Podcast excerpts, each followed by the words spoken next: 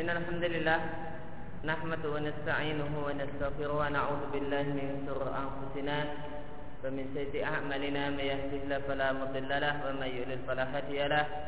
وأشهد أن لا إله إلا الله وحده لا شريك له. وأشهد أن محمدا عبده ورسوله صلى الله عليه وعلى آله وصحبه وسلم.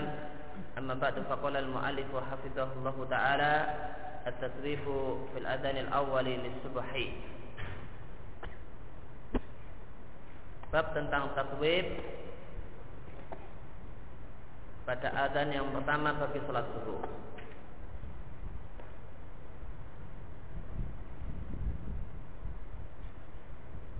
Di sini penulis tidak menyebutkan kesimpulan hukum yang beliau pilih, cuma mengatakan taswib di azan awal bagi salat subuh. Mungkin maknanya dianjurkan taswib di azan awal salat subuh mungkin maknanya bolehnya tatwib di azan awal untuk salat subuh.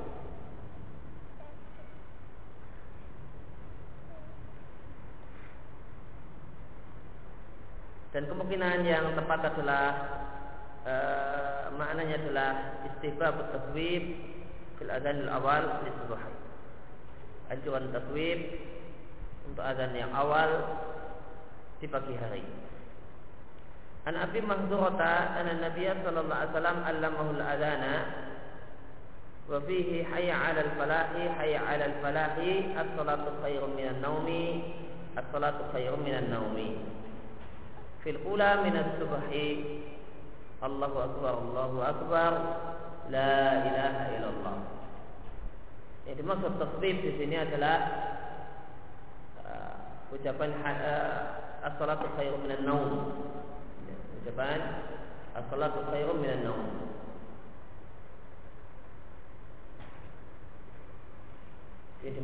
Yang dimaksud dengan tasbih dalam adzan uh, adzan subuh atau tasbih di adzan di pagi hari.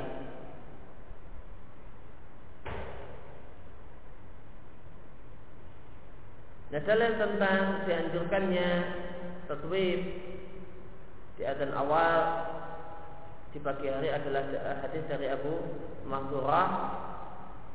Ya. Di sana disebutkan bahasanya bacaan adzan setelah mengucapkan hayya al farah adalah mengucapkan as-salatu khairu minan naum. As-salatu khairu minan naum. Dan tambahan as-salatu khairu minan naum dalam hadis Abu Mahzurah disebutkan bil ula minan subahi. Di adzan yang pertama dari waktu pagi. Setelah itu kemudian dilanjutkan dengan Allah Akbar, Allah la ilaha illallah. Qala al-Amir as-Sun'ani fi Subul Salami Qala Ibnu Ruslana fa syar'iyyatu at-tadwib inma hiya fil adhan al-awwal lil fajr li'annahu li'iqabin naimi wa amal adhan tsani fa innahu i'lamun bidukhulil waqti wa du'aun ila salati.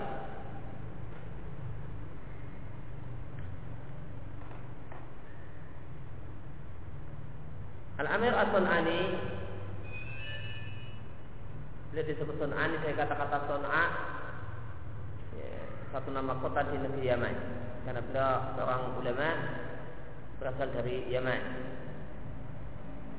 Dalam kitabnya Subul Salam Tarahulul Maram. Bila mengutip perkataan Ibnu Ruslan Maka disyariatkannya taswib Yaitu dianjurkannya taswib Inamahnya fil adhanil awal. Hanyalah ada di adhan yang pertama. Lil fajri Untuk salat subuh Li'annahu liqadhin naimi karena azan ini tujuannya adalah membangunkan orang yang tidur. Adapun azan yang kedua, maka tujuannya adalah iklamun memberitahu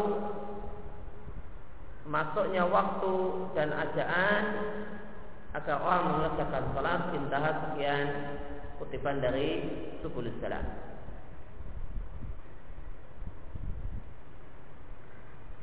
Maka tentang apa makna al-ula minas subahi dalam hadis Abu Mahdura ini maknanya diperselisihkan ulama.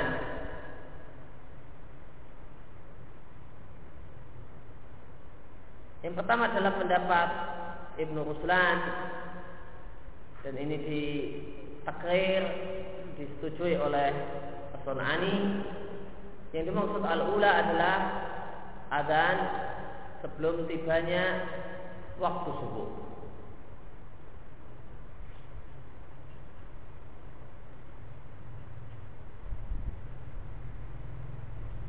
Ini terbukti dari pengertian adzan sani menurut Ibnu Ruslan. Fa innahu i'lamun bi dukhulil waqti.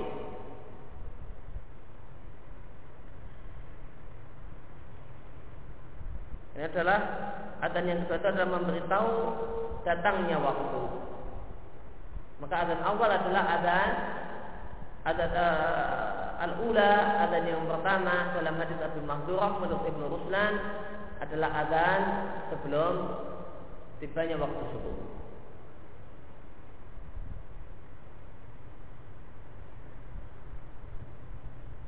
Pendapat yang kedua ini adalah pendapat yang dipilih oleh Sa'abdul Aziz bin dan Muhammad bin Salah Utsaimin rahimahumullah taala. Adapun ulama sebelumnya saya belum tahu, namun yang jelas saya ketahui adalah pendapat dua ulama ini mengatakan bahasanya maksud azan al-ula yang itu ada tambahan as-salatu khairum minan adalah azan setelah waktu subuh tiba.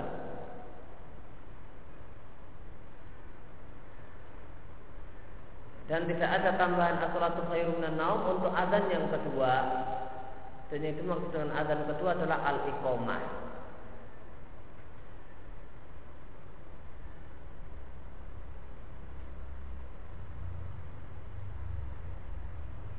Alasan yang kedua kenapa memaknai uh, azan al-ula Azan yang pertama adalah azan setelah waktu subuh tiba. Alasannya adalah itulah azan makna adzan secara syar'i. Bagaimana dalam hadis ya, Malik Ibnu Huwairith yang kemarin telah kita baca yang namanya adzan secara syar'i berdasarkan hadis Al Malik Ibnu Huwairith ya, idza hadratis salat fali adzin jika waktu salat tiba maka hendaklah beradzan maka yang namanya adzan syar'i adalah adzan setelah uh, tibanya waktu salat. Ataupun adzan sebelum tibanya waktu subuh maka itu adzan lughatan dan bukan adzan syar'an maka hadis al-ula dalam hadis ini dimaknai dengan adzan secara syar'i sehingga konsekuensinya adalah adzan tersebut adalah adzan sebelum eh, atau setelah tibanya waktu subuh.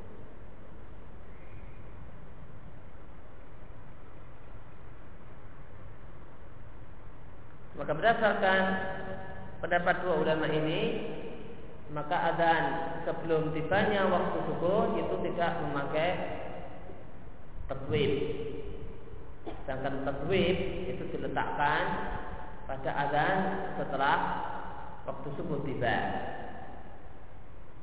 Sedangkan pendapat Ibnu Husnan dan Sunani dan ini yang dipilih oleh Al Albani di Tamamul Minnah taklif beliau untuk fikih sunnah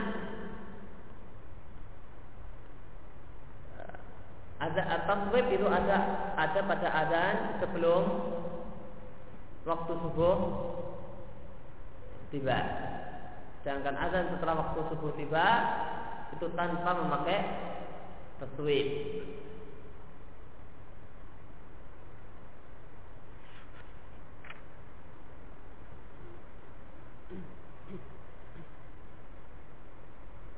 Kesimpulannya dalam masalah ini Allah Ta'ala a'lam pendapat yang lebih tepat dalam masalah ini adalah pendapat yang dipilih oleh Ibnu Ruslan demikian Son'ani demikian juga Al-Albani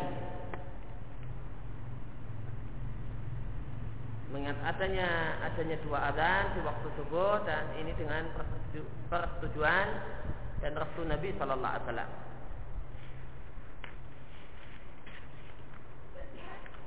Akan tetapi orang yang beramal dengan pendapat yang kedua maka pendapat kedua adalah pendapat yang lahu wajuhun minal haq ya, punya sisi kebenaran, sisi ya, sisi uh, alasan yang makbul. Oleh karena itu maka tidak diingkari. Oleh karena itu yang tepat taswib pada saat Azan setelah waktu subuh tiba itu tidak termasuk bid'ah sebagaimana pendapat Al Albani. Cuma kalau kita memilih pendapat yang pertama, kita katakan itu adalah satu hal yang khilaful aula. Ya. Namun tidaklah kita ingkari dengan kita nilai perbuatan tersebut sebagai perbuatan bid'ah.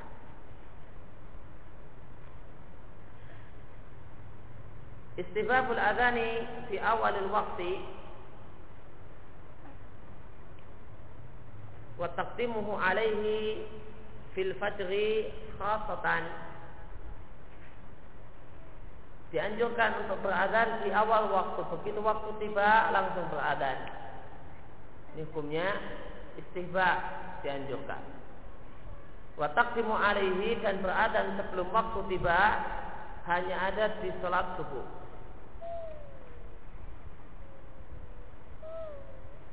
An Jabir bin Samurah radhiyallahu anhu qala kana Bilalun yu'adzinu idza zalat syamsu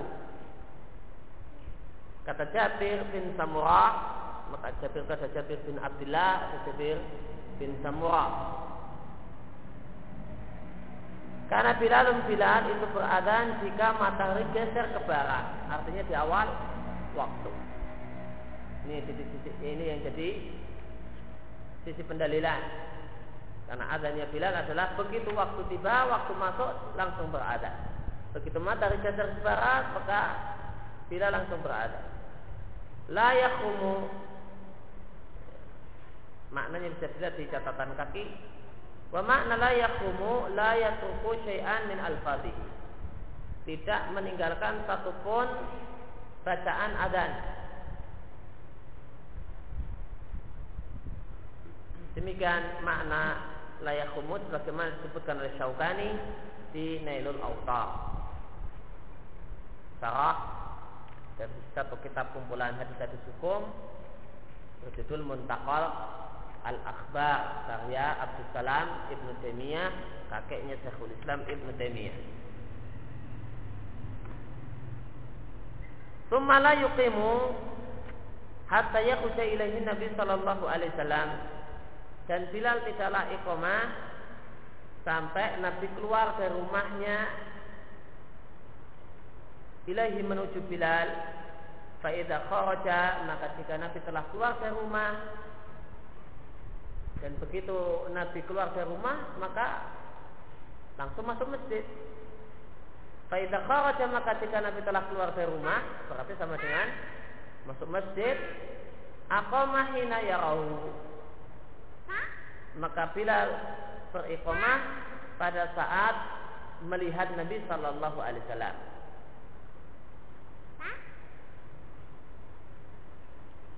Maka dalam hadis ini terdapat pembahasan kapankah ikomah dikumandangkan. Maka ikomah dikumandangkan itu ada dua rincian. Yang pertama jika imam tetap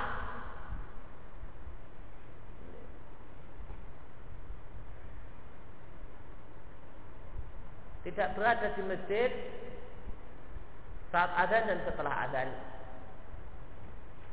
Maka jika imam tetap tidak berada di masjid, e, di masjid saat adzan dan setelah adzan, maka ikom masih dikumandangkan ketika ya, imam sholat datang dan tiba di masjid.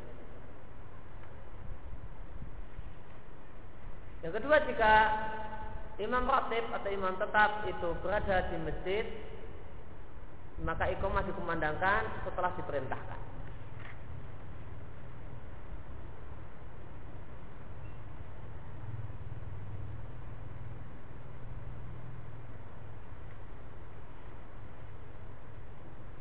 Kemudian wa an Umar radhiyallahu anhuma anna Nabiy sallallahu alaihi wasallam qala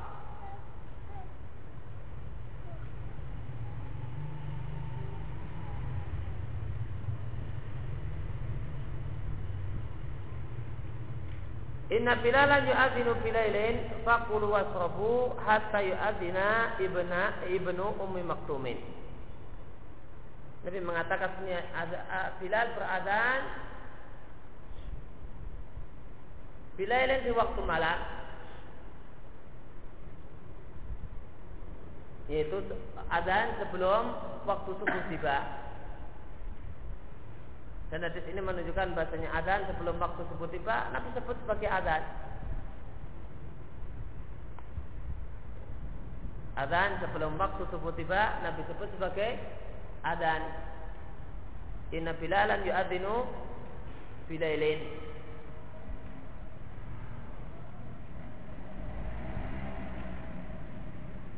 dan uh, dan hadis ini menunjukkan bahasanya malam itu berakhir dengan tibanya waktu subuh. Fakulwa surabu maka kalian tetap boleh makan dan minum. Amr di sini lil ibahah. Hatta yu'adina ibn, ibnu ummi maktumin ini bukan lil wujub ya. Kalau lil wujub berarti orang wajib bangun sebelum subuh kemudian makan makan menjelang subuh wajib hukumnya tidak maka amr di sini amr dilibahah fakul wasrabu maka silakan kalian makan dan minum. Hatta yu'adina ibnu ummi maktumin. Sehingga ibnu ummi maktum beradan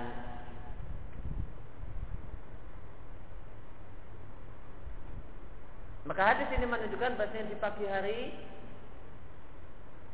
muadzin di masjid Nabi itu ada dua. Ada yang beradan sebelum waktu subuh tiba, itu Bilal, dan ada adan e, setelah waktu subuh tiba.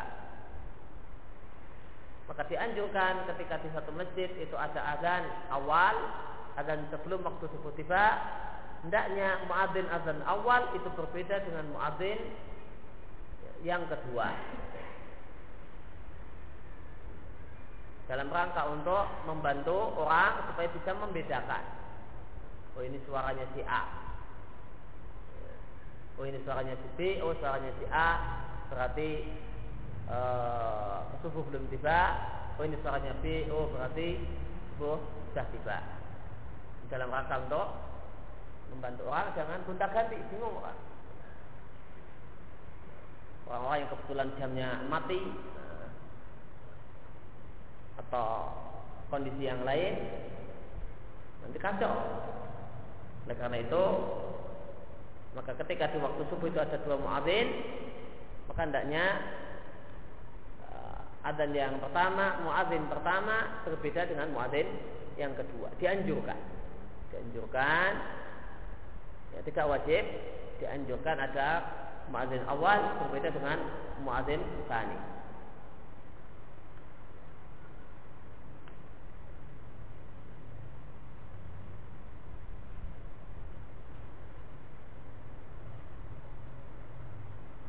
Dan hadis ini menunjukkan bahasanya orang buta boleh beradan. Karena Ibnu Ummi Maktum adalah seorang yang buta.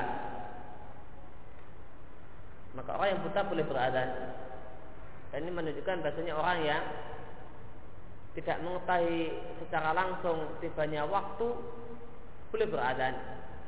Asalkan dia mendapatkan berita yang mautuk, berita yang dipercaya kalau waktu sholat sudah tiba. Maka tidak disyaratkan muadzin haruslah orang yang menyaksikan waktu, e, dengan mata kepalanya sendiri kalau waktu sholat sudah tiba.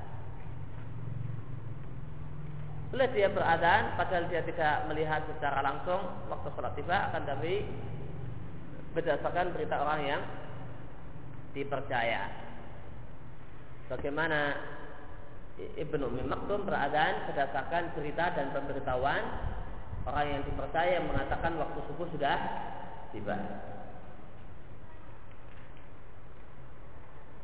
Faqad bayyana Nabi sallallahu alaihi wasallam hikmata min taqdimil adani fil fajri ala al-waqti bi qawlihi la yamna'anna ahadukum ahadakum adanu bilalin min suhurihi fa innahu yu'adhinu aw qal yunadi bilailin liyarji'a qa'imukum aw li aw li nabbiha na'imakum.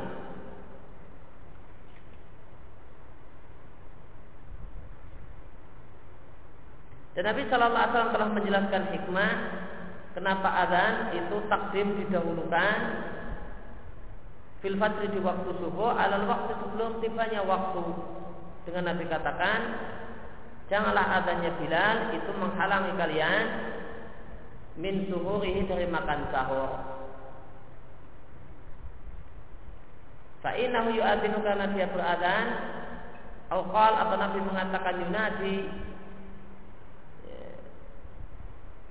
maknanya juga beradan, tidak bersama dengan adan. Bila ini di waktu malam. Yang siapa imukum supaya kembali orang-orang yang sholat malam di antara kalian. Ya, supaya orang-orang yang sholat malam itu ingat ya, kalau subuh sudah mau tiba maka hendaklah dia segera tutup sholat malamnya dengan witir wa yunabbiha na'imakum dan untuk membangunkan yang masih tidur. Itu fungsi adanya Bilal karena dia beradan sebelum waktu subuh tiba.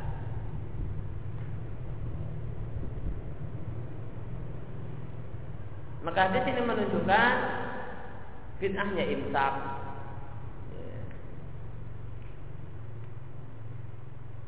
Karena Nabi Shallallahu Alaihi Wasallam mengatakan yang menghalangi azan Bilal itu tidak menghalangi sahur, yang menghalangi sahur adalah adanya ibnu Ma'dum atau atau faedah ini untuk hadis sebelumnya. Hatta ya adina ibnu Ma'dum. Maka yang menghalangi uh, sahur, makan dan minum adalah adanya ibnu Ma'dum bukan adanya Bilal bukan seruan-seruan yang dikumandangkan sebelum waktu subuh tiba. Namun yang menghalangi makan dan minum dan bersahur adalah adzan di ya, adzan setelah masuknya dan tibanya waktu subuh. Ketika muadzin tersebut adalah muadzin yang beradan pada waktu yang tepat dan benar. Kemudian berikutnya mayukalu ingda sama'il adani wal iqomati. Apa yang dikatakan pada saat mendengar adan dan iqomah? Yustahabbu liman sami'al adana wal iqomata ayakula min lama yakulul muadzinu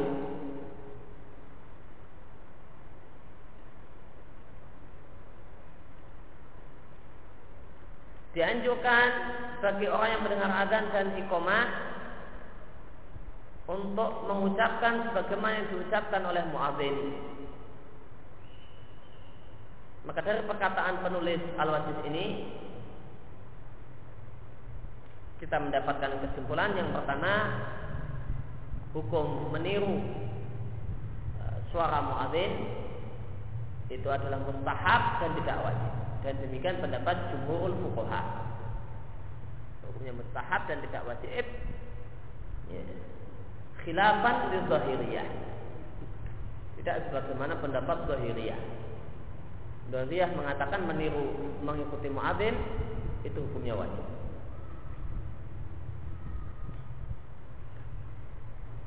Apa dalil jumhur? untuk memalingkan perintah untuk mengikuti muadzin sebagaimana apa yang dia ucapkan. Kenapa perintahnya dikatakan perintah istihba? Apa dalil jumhur dalam masalah ini? Ada beberapa dalil jumhur dalam masalah ini. Bagaimana bisa dilihat di Sarul Mumteh satu ketika Nabi Shallallahu Alaihi Wasallam mendengar orang beradzan, beradzan waktu subuh dan orang tersebut mengucapkan syahadat asyhadu an la ilaha illallah. Nabi mendengarnya dan Nabi berkomentar tidak asyhadu an la ilaha illallah, namun Nabi berkomentar alal fitrah. Namun Nabi berkomentar alal fitrah. Maka Nabi tidak menjawab bacaan muadzin sebagaimana apa yang dikatakan oleh muadzin. Ini jadikan dalil. Ini kata Taimin dan dalil semua ulama mengatakan bahasanya mengikuti bacaan muadzin itu mustahab dan tidak wajib. Karena Nabi sendiri pernah mendengar adzan dan tidak menjawab uh, muadzin sebagaimana yang dia katakan. Dan dalil yang lain adalah yang disebutkan oleh Al-Albani di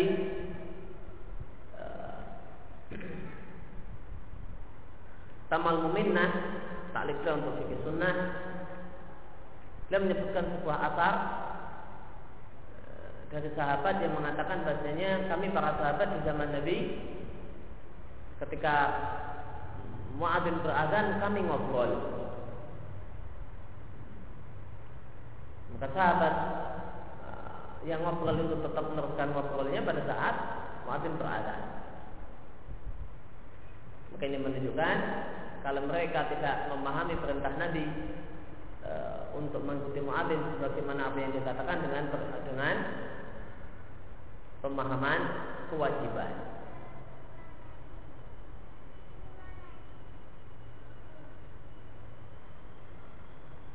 Maka ketika jumhur ulama bisa mendatangkan saling yang memalingkan, maka pendapat jumhur adalah menunjukkan pendapat jumhur adalah pendapat yang kuat dalam masalah ini.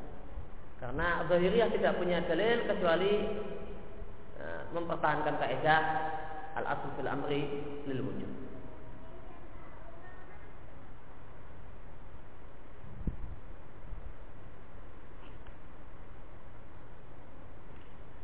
Kemudian pendapat penulis Anjuran ini berlaku untuk adzan dan berlaku untuk ikomah. Bukan hanya adzan, namun juga ikomah. Ini pendapat yang dipilih penulis dalam masalah ini. Dan ini adalah juga pendapat yang dipilih oleh Lajnah Daimah eh, sebagaimana di fatwa Lajnah yang ditandatangani oleh Syabdul Aziz bin dan yang lainnya.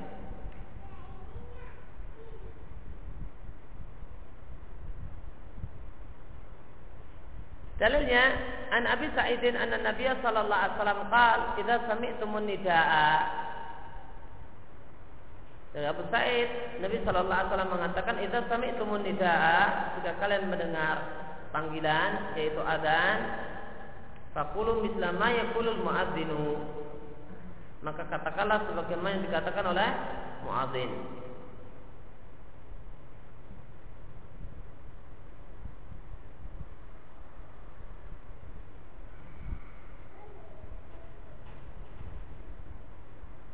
Di antara alasan ulama yang mengatakan anjuran ini juga berlaku untuk iqamah adalah karena Nabi menyebut iqamah dengan adzan.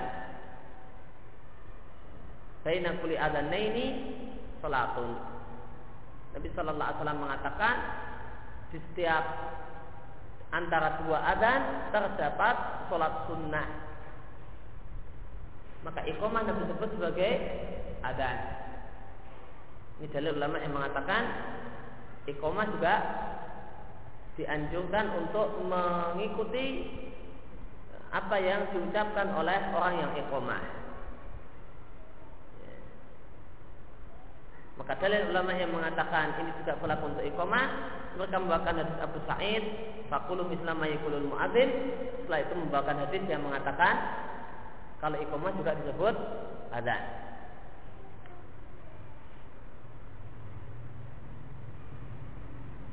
An Umar bin Khattab radhiyallahu anhu qala qala Rasulullah sallallahu alaihi wasallam Rasulullah sallallahu alaihi wasallam mengatakan idza qala al-muadzinu Allahu akbar Allahu akbar faqala ahadukum Allahu akbar Allahu akbar. Jika muadzin mengatakan Allahu akbar Allahu akbar maka hendaklah eh, salah satu kalian yang mendengarkan yang mengucapkan Allahu akbar Allahu akbar. Dan ini kemarin setelah kita singgung ini jadikan dalil bahasanya takbir itu dua takbir itu dibaca dengan satu napas. Tidak Allah Akbar berhenti, kemudian Allah Akbar lagi karena menurut hadis menunjukkan kalau itu dibaca dalam satu rangkaian.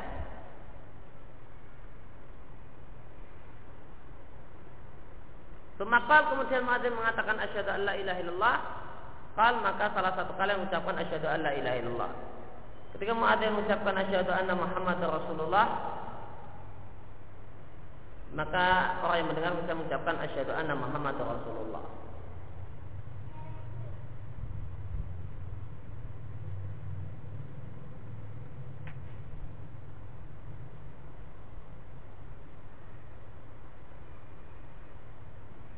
Dan untuk untuk ucapan asyhadu anna asyhadu alla ilaha illallah dan asyhadu anna muhammadar rasulullah maka ada dua pilihan.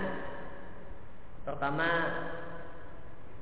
eh, meniru sama persis dengan apa yang dikatakan oleh muadzin asyhadu alla ilaha illallah dan kita katakan asyhadu alla ilaha illallah.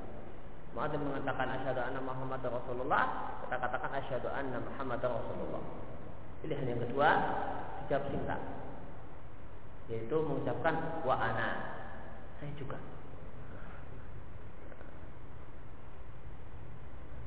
Bagaimana terdapat dalam sebuah hadis yang menjelaskan tentang keadaan Nabi Shallallahu Alaihi Wasallam pada saat duduk eh, pada hari Jumat duduk di mimbar dan muadzin beradat. Maka ketika eh, Muadzin sampai asyhadu alla ilaha illallah Nabi cuma mengatakan wa ana. Demikian juga ketika Muadzin mengucapkan asyhadu anna Muhammad Rasulullah Nabi cuma mengucapkan wa ana. Maka ada dua variasi pilihan. Semakal hayya ala salati Ketika muadzin mengucapkan hayya 'ala shalah mari salat, ayo salat, maka yang mendengar ucapan la haula wala quwata illa billah. Ketika muadzin mengucapkan hayya 'alal falah, maka yang mendengar ucapan la haula wala la haula wala quwata illa billah. Ketika muadzin mengucapkan Allahu akbar Allahu akbar, maka yang mendengar ucapan Allahu akbar Allahu akbar. Ketika muadzin mengucapkan la ilaha illallah, maka yang beradan eh, maka yang mendengar juga mengucapkan la ilaha illallah.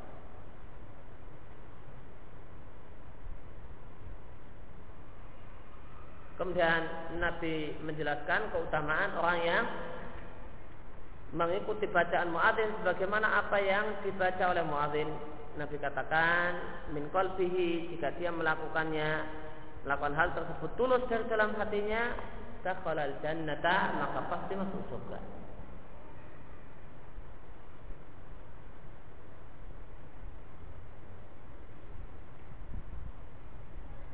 Yang dimaksud pasti masuk surga itu bukanlah jaminan tidak mampir di neraka ya.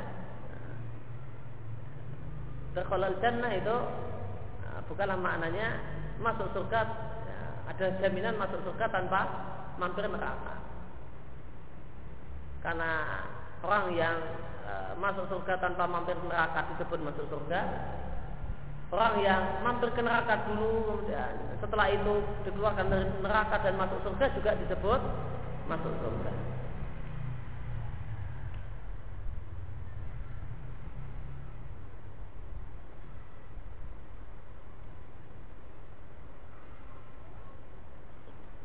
Kemudian bagaimanakah mengkompromikan dua hadis ini?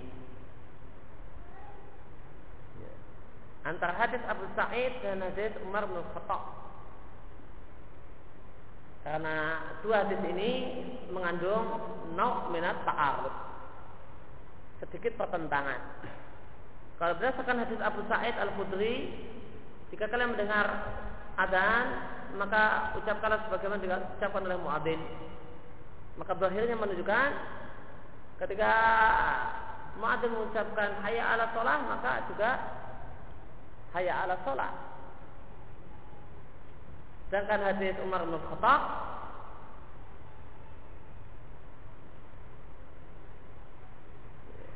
ketika muadzin mengucapkan hayya ala sholah maka dijawab dengan la haula wala quwata illa billah.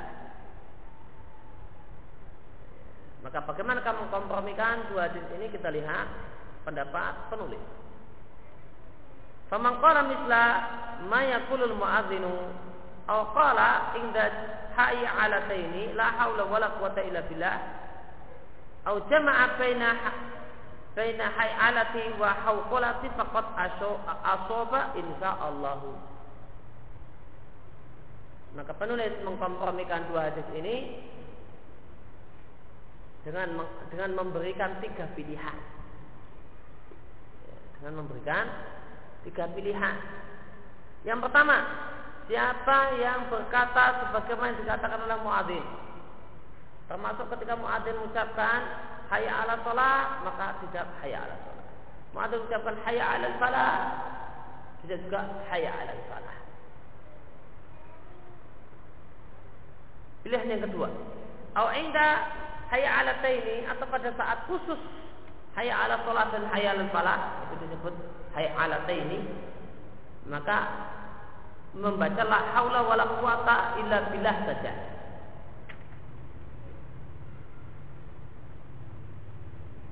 Pilihan yang ketiga jamaah baina hayalati wal hauqulati.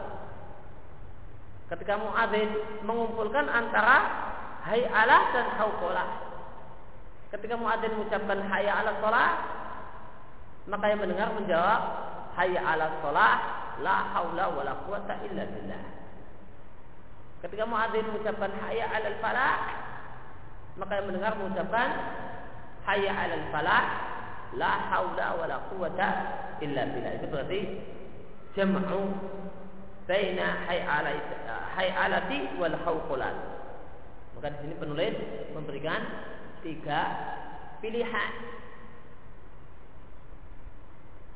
Ketika uh, seorang yang mendengar suara azan mendengar ya, muadzin mengucapkan hayya hayya ala salat dan hayya ala falah ada tiga pilihan. Ditiru sama atau ya, ditiru sama berarti beramal dengan hadis Abu Sa'id Atau pada saat hayalatain itu mengucapkan hauqalah la haula wala quwata illa billah. Berarti memakai hadis Umar bin. Kemudian yang ketiga adalah dibaca dua-duanya dalam upaya untuk mengamalkan dua hadis sekaligus.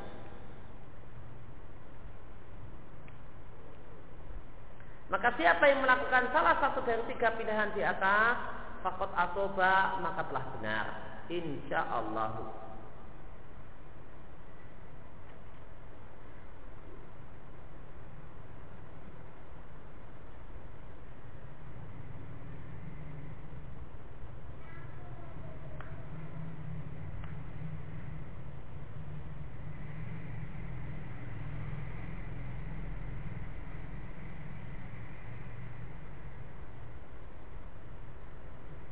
Dan untuk pilihan yang ketiga yaitu menggabungkan antara hayya ala sholat ditambahlah haula wala quwata illa billah ini adalah pendapat yang dipilih oleh Masyhur Hasan Salman di Al-Qaul Al-Mubin fil Aqsa'il Muslim. Akan tapi pendapat yang paling kuat dalam masalah ini adalah hadis Abu Sa'id itu am.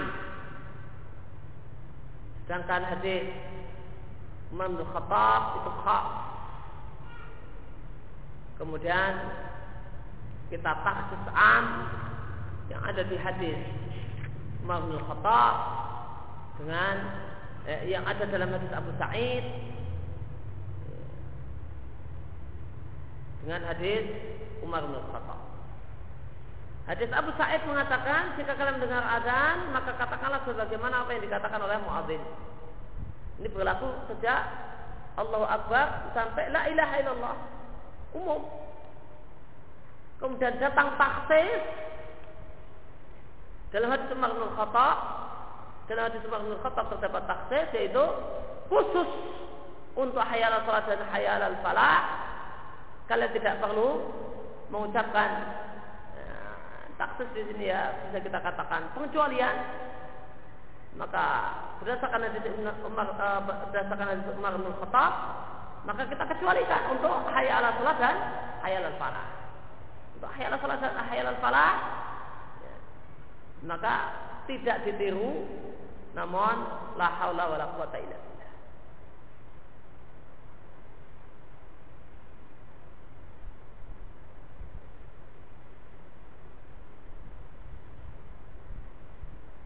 maka insya Allah yang pendapat yang paling tepat dalam masalah ini adalah takhsisul am. Ya. Kita gunakan hadis Umar bin Khattab untuk mentaksis keumuman yang ada dalam hadis Abu Sa'id Al-Khudri. Inilah yang dipilih oleh banyak ulama sahabat Abdul Ali Basam di ya, di Tisra Alam, ya, sama Ahmad Sulaiman, di Salam Mumte dan yang lainnya.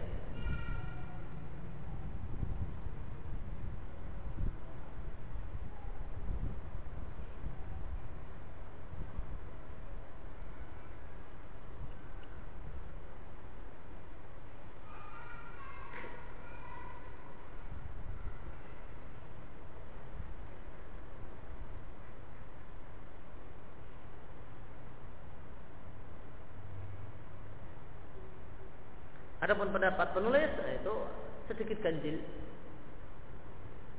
Belum mengatakan taksisul am boleh. Taksisul am boleh. Ya, kalau memakai taksisul am berarti apa? Pada saat hayal salat dan hayal falah tidak ditiru namun baca la haula wala quwata illa billah. Ya kan? Taksisul am kalau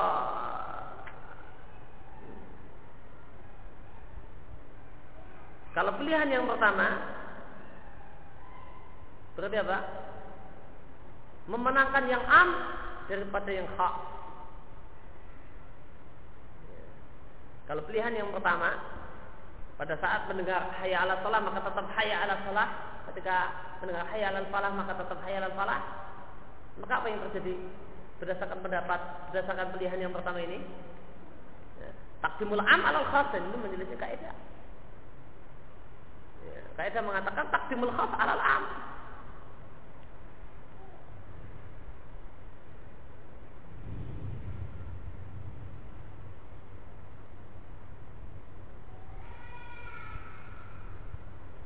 Kemudian pilihan yang ketiga yaitu menjamak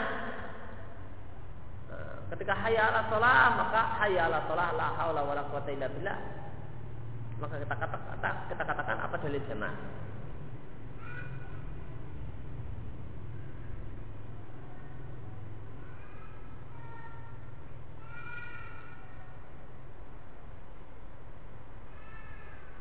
Hadis Abu Sa'id tidak menunjukkan jamaah. Hadis Umar bin Khattab juga tidak menunjukkan jamaah.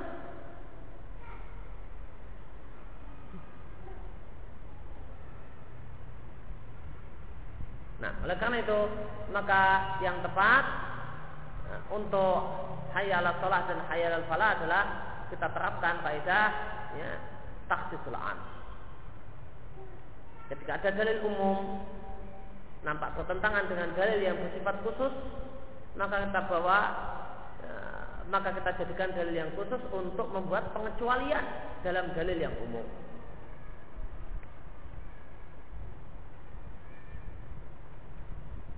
فإذا فرغ المؤذن من الأذان أو الإقامة وأجاب السامع قال بعد الفراغ ما يأتي.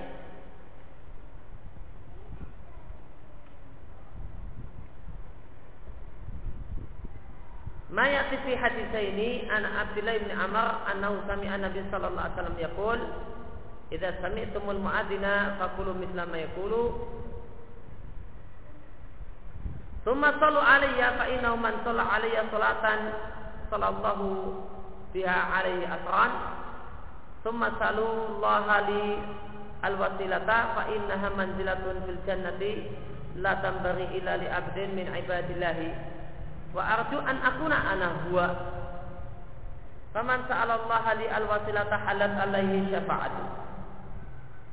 Wa an anna rasulullah sallallahu alaihi wasallam qala man qala hina yasma'u nida'a. Allahumma rabba hadhihi da'wati tammati was salatil qa'imati. Ati Muhammadan al wasilata wal fadilata. Wa ba'atu maqaman mahmudan lati wa'atahu halat lahu syafa'ati yaumal qiyamati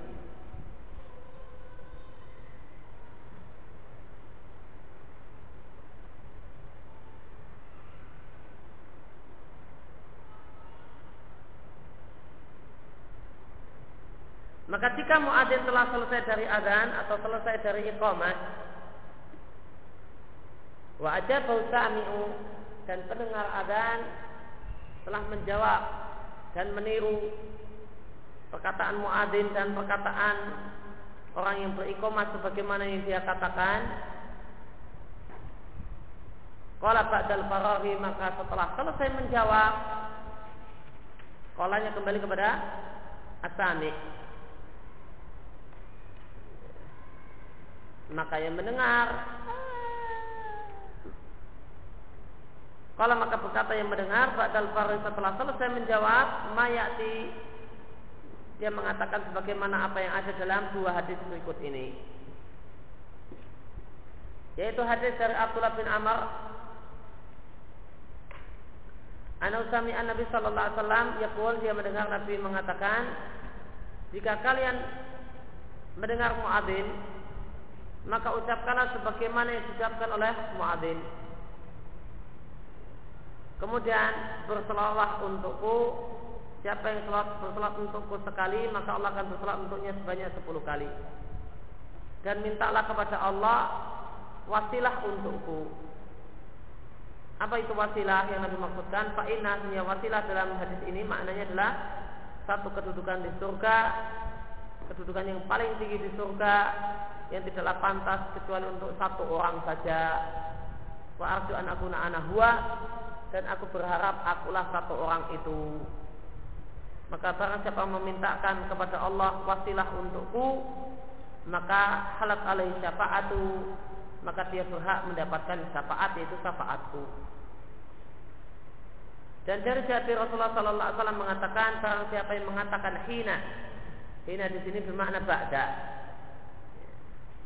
Barang siapa yang mengatakan setelah mendengar anida, mendengar seruan,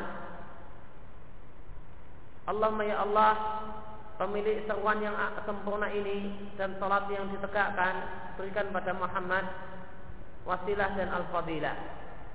Tadi makna wasilah telah dijelaskan dalam hadis Abdullah bin Amr.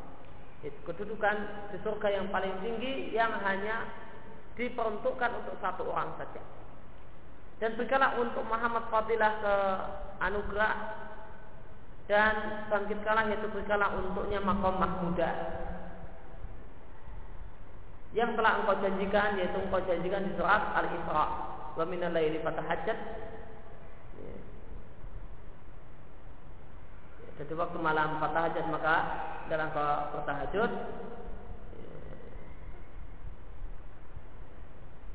nafilah talak sebagai tambahan kewajiban untukmu.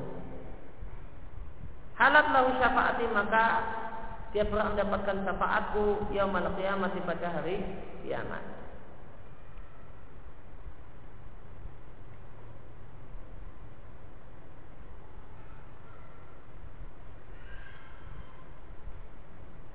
Maka sebelum kita membahas poin yang disampaikan oleh penulis ini lebih lanjut, maka berkaitan dengan hadis Abu Sa'id jika kalian mendengar adan, seruan, maka katakanlah sebagaimana dikatakan oleh muadzin.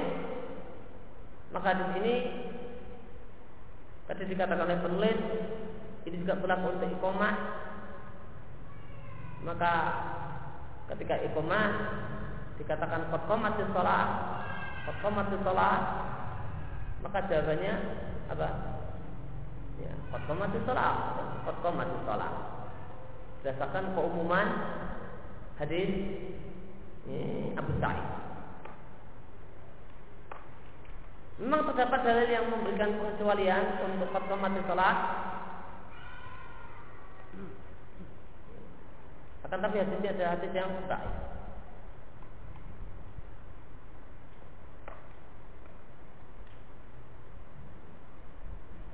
Kemudian hadis Abu Sa'id ini yang bersifat umum ini juga kita gunakan dalil untuk masalah taswib.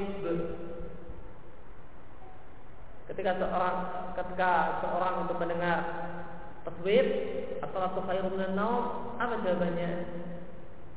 Jawabannya berdasarkan hadis Abu Sa'id Al-Khudri yang bersifat umum, as-salatu minan.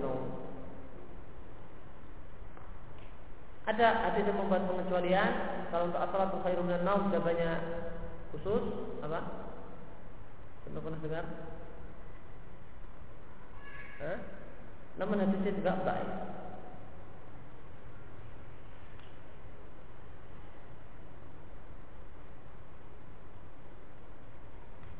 Kemudian uh, untuk perkataan penulis yang terakhir atau baru saja kita baca, maka perkataan penulis ini menunjukkan bahasanya Allah merubah tidak tamah dan seterusnya. Ini bukan hanya doa ba'dal azan, namun juga apa? Doa ba'dal iqamah.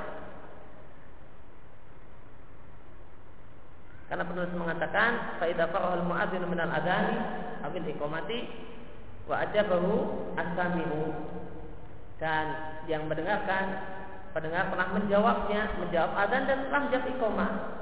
Maka lakukanlah apa yang disebutkan dalam dua hadis ini.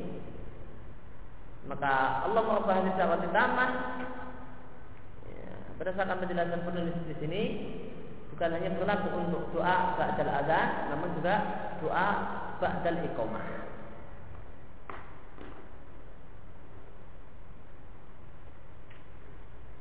Maka doa ba'dal adzan dan pada iqamah itu lengkapnya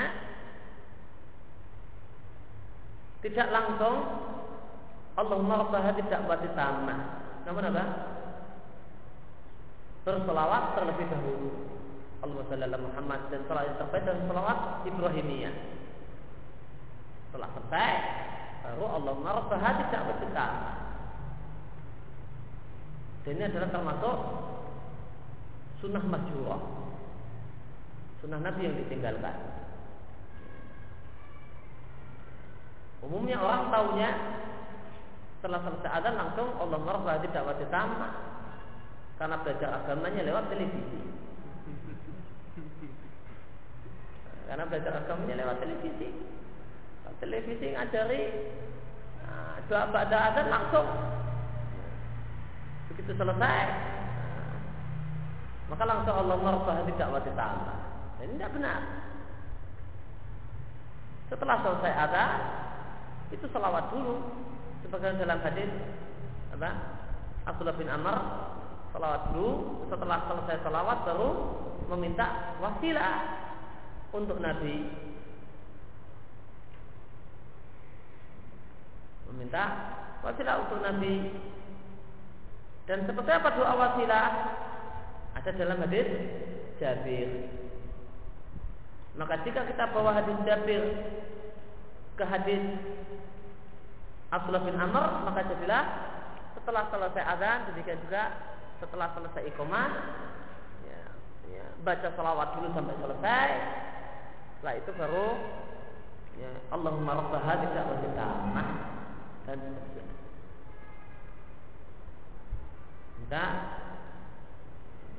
Jangan belajar agama sama keliru. Keliru. Lebih banyak kelirunya daripada benarnya.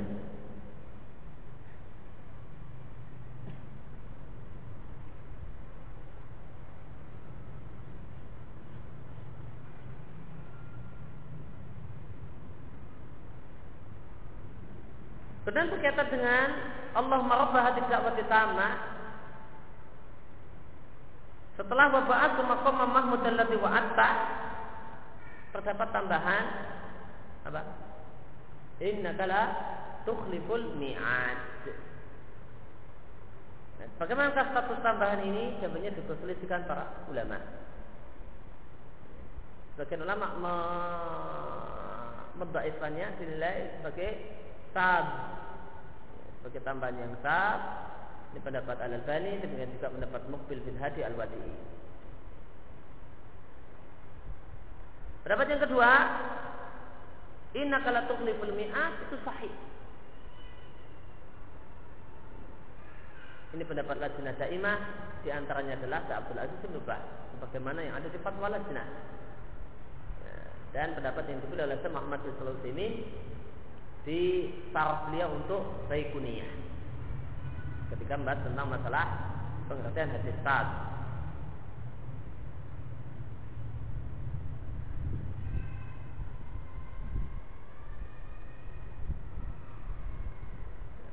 pendapat yang tepat Allah Taala alam ada ya adalah pendapat yang tidak membaikkan tambahan ini oleh karena itu boleh dan dianjurkan untuk dibaca ya. dan minimal tidak diingkari orang yang melakukannya.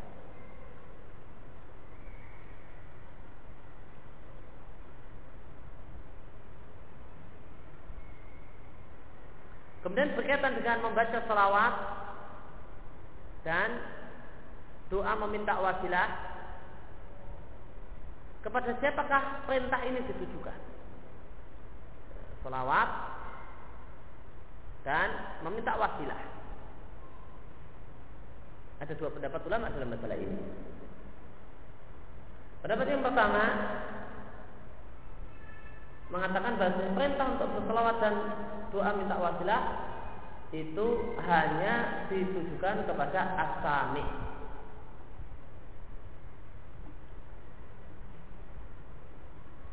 Maka muadzin itu tidak membaca selawat dan Allahumma rabbah hadis dakwah utama. Ya, muadzin ya sudah. Begitu selesai azan, ya sudah. Mau sholat ya sholat. Ya, atau mau yang lainnya ya monggo. Berdasarkan penjelasan, berdasarkan pendapat yang pertama ini.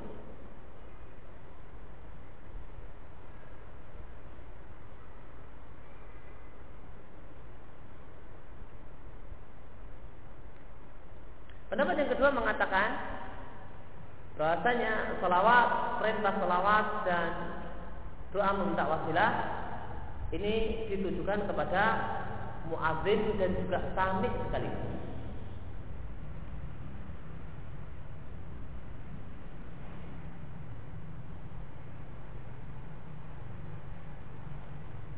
Dan uniknya dua pendapat ini dalilnya sama. Uniknya dua pendapat ini dalilnya sama. Yaitu hadis Abdullah bin Amr. Pendapat pertama, apa hujahnya? Hadis Abdullah bin Amr. Pendapat kedua apa hujahnya? Hadis Abdullah bin Amr juga. Cuma beda cara memahaminya. Yaitu perbedaan dalam memahami fakulu. Eh, bukan ya. Kita sampai itu mul muadzina fakulu misla ma yaqulu muadzin thumma sallu. Ya, di sini.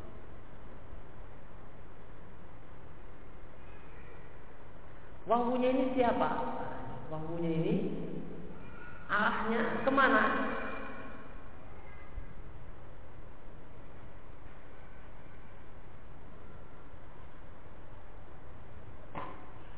Maka pendapat kedua mengatakan wawunya ini umum. Semasallu kemudian berseolah-olah kalian. Ya. Berseolah-olah kalian. Ini bersifat umum. Ya, semua kalian. Termasuk di antaranya muadzin dan ya, yang mendengar. Lalu pendapat pertama mengatakan bahwa di sini khusus khusus ditujukan untuk pendengar saja tanpa muadzin. Ya, pendapat pertama itu pendapat yang dipilih oleh Al Albani, demikian juga dipilih oleh Ali Hasan Al Halafi di ya, il, ilmu usul bidah. Sedangkan pendapat yang kedua mengatakan ini umum adalah pendapat Lajnah Daimah sebagaimana di Fatwa Lajnah.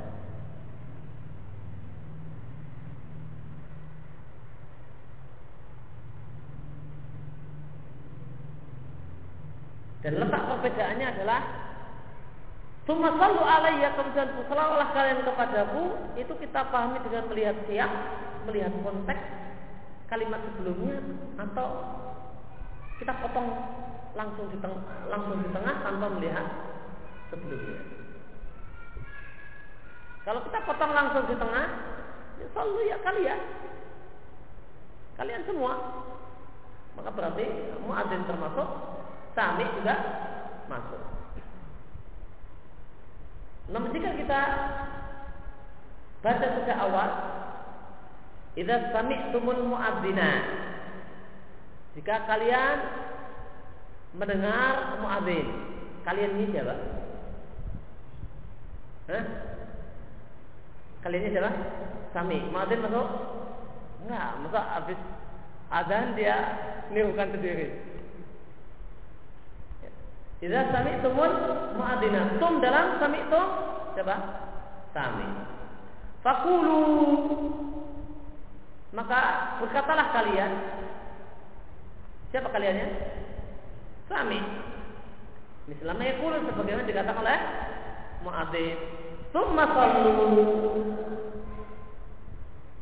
Dan bersalawatlah kalian. Maka kalian ini siapa? Sami. Maka kaliannya kalau berdasarkan uh, lihat awal kalimat, awal hadis, maka kalian ini juga sami.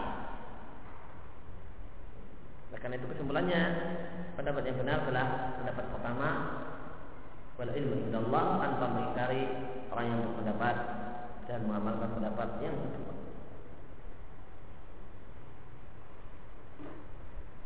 Fa'idatun yustahabu lil muslimi al-ikthar min ad-du'a'i bainal adhani wal iqamati. Fa inna du'a hina idzin mustajabun.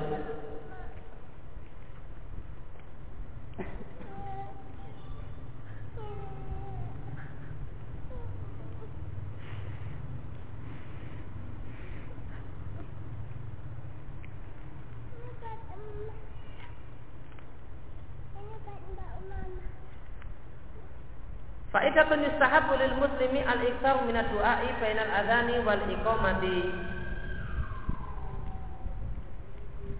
Fa inna du'a hina idzin mustajabun. Dianjurkan bagi seorang muslim untuk memperbanyak doa antara adat dan iqamah karena doa pada saat itu adalah doa yang mustajab.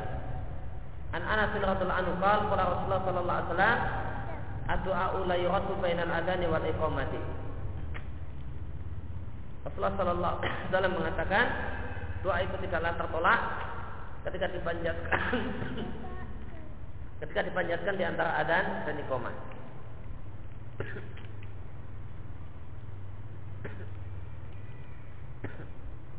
demikian yang